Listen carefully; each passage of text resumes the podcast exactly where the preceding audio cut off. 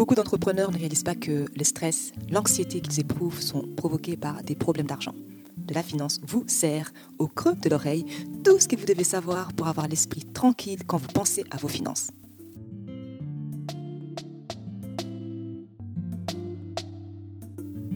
Hello tout le monde, bienvenue sur les podcasts de La Finance, mais pas que.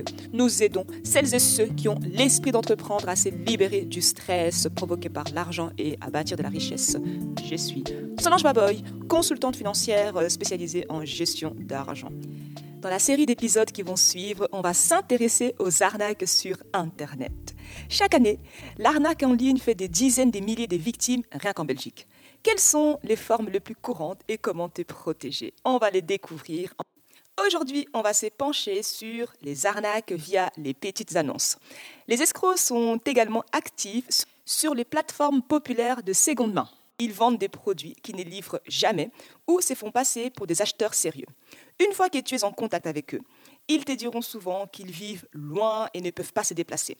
Ils te demandent alors d'envoyer les colis par les biais de services de livraison comme DHL ou UPS. Ils t'enverront un lien vers un prétendu service de courrier express où tu seras invité à fournir les détails de ta carte bancaire pour confirmer ton identité ou à payer quelques euros pour l'envoi.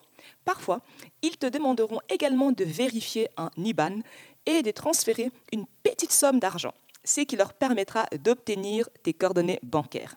Comment te protéger contre les arnaques sur les petites annonces? Voici 10 conseils. 1.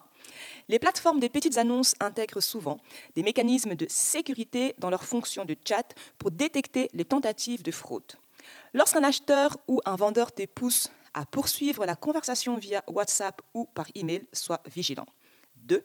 Si tu quittes la plateforme pour une raison quelconque, vérifie l'adresse vers laquelle tu es redirigé. Contrôle la barre d'adresse et compare-la avec les véritables sites web de DHL, UPS, etc. 3. Pour rassurer les indécis, les escrocs qui se cachent derrière de faux noms envoient parfois une copie de leur carte d'identité. 3. S'il s'agit d'un achat ou d'une vente réelle, fixe un rendez-vous avec l'acheteur ou les vendeurs et effectue les paiements en espèces sur place. Si tu achètes des billets des concerts numériques ou d'autres articles qui peuvent être envoyés en ligne, n'hésite pas à rencontrer la personne en personne. 5. Demande un numéro de téléphone au cas où tu serais en retard ou en cas de problème. Une personne fiable n'aura généralement aucune raison de refuser de te le donner. Joue la carte de la sécurité et appelle pour vérifier que le numéro de téléphone est correct. 6. Fais attention aux acheteurs euh, et ou aux vendeurs étrangers. 7. Toujours vérifier la réputation de l'acheteur ou du vendeur.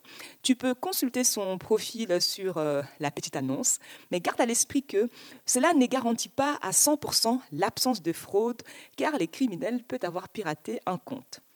8. Méfie-toi des emails qui prétendent être euh, une preuve d'envoi ou de paiement et qui prétendent provenir d'une banque. 9. Ne jamais verser d'acompte.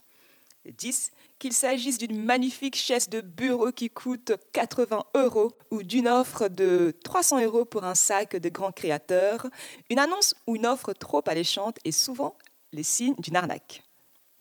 Les devoirs pour aujourd'hui est de réfléchir un peu par rapport à ta propre expérience et de répondre à la question suivante. As-tu déjà expérimenté ces types d'arnaques sur un site d'achat et vente de seconde main?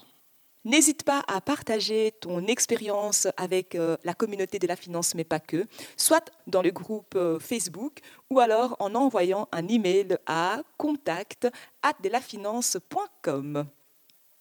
J'espère que cet épisode euh, vous a plu. N'hésitez pas à écouter les autres épisodes du podcast de la finance, mais pas que, et à vous abonner pour continuer d'apprendre la vérité sur l'argent et les principes des bonnes gestions financières. Quant à moi, je vous retrouve au prochain épisode où on continuera notre série sur les arnaques Internet. En attendant, prenez bien soin de votre argent et que la paix financière soit avec vous. Bye